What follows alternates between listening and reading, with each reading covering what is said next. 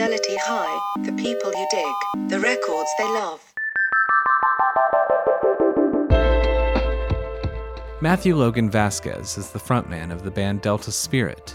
He is also one-third of the supergroup Middle Brother, along with Taylor Goldsmith of Dawes and John McCauley of Deer Tick.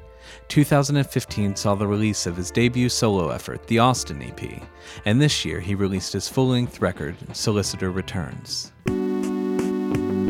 Hi, this is Matthew Logan Vasquez, and my Fidelity High is John Lennon and Yoko Ono's Double Fantasy, Stripped Down. It's a lot of remixes that they did that they kind of made different production choices with the record. They backed off on the effects and really just focused on John Lennon's single vocal instead of always a double and like heavy delays and reverbs. I just really love the songwriting on the album. I think for me, the record hit me hardest with coming into a fatherhood this last year and putting the record on. You know, listening to Beautiful Boy, Darling Boy.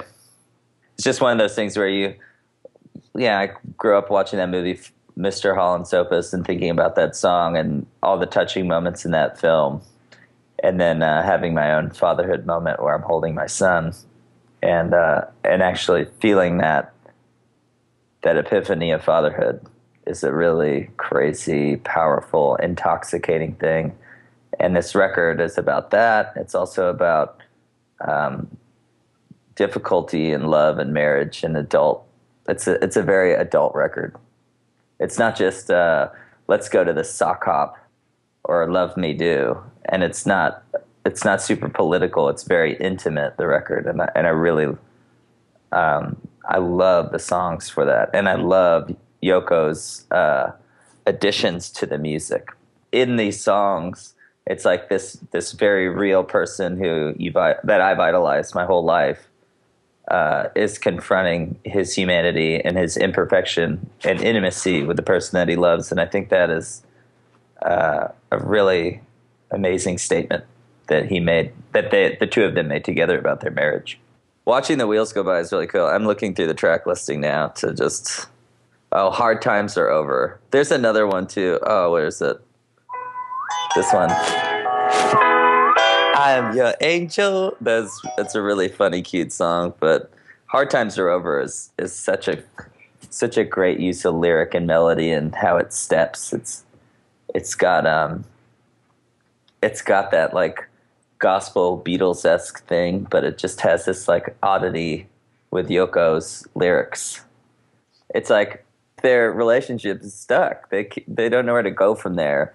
And it's like John has to kind of face the guilt of his indiscretion or his violent tendency. And here's Yoko being like, I'm not going to be this subservient woman that just comes back to you. But it's like, I want to find love and intimacy again, and you are my soulmate. So how do we reconcile? And the record is about this powerful reconciliation and how they do that in the intimacy. And it's like in that all the beautiful, it's almost like this like mystic calling to John, like just like come back, you know, I love you. And it's like there's grace, there's forgiveness, and there's also, you know, a kid in the middle with Sean. It's like a second chance. It's like witnessing John Lennon's second chance with Yoko Ono, and you're being let into a room where you're seeing these two people fall in love again, and knowing that's the other beauty about the lyrics in Hard Times. It's like hard times are over for a while. They're not saying that it's like, oh, everything's happy ever after now, but it's we've walked through this part of our lives, and now we're stronger for that, and we're going to continue together and more in love. And I love that. It's just so sad that they made this great statement and then snip, he's gone. You know, it's ridiculous. He would have probably made so many other great records, and the Beatles probably would have got back together again. And it's really hard to think about that one. But I do think listening to the 2010 mixes, the story comes across better now to my ears. because it's not inhibited in all of these, you know, effects and trying to be a modern record.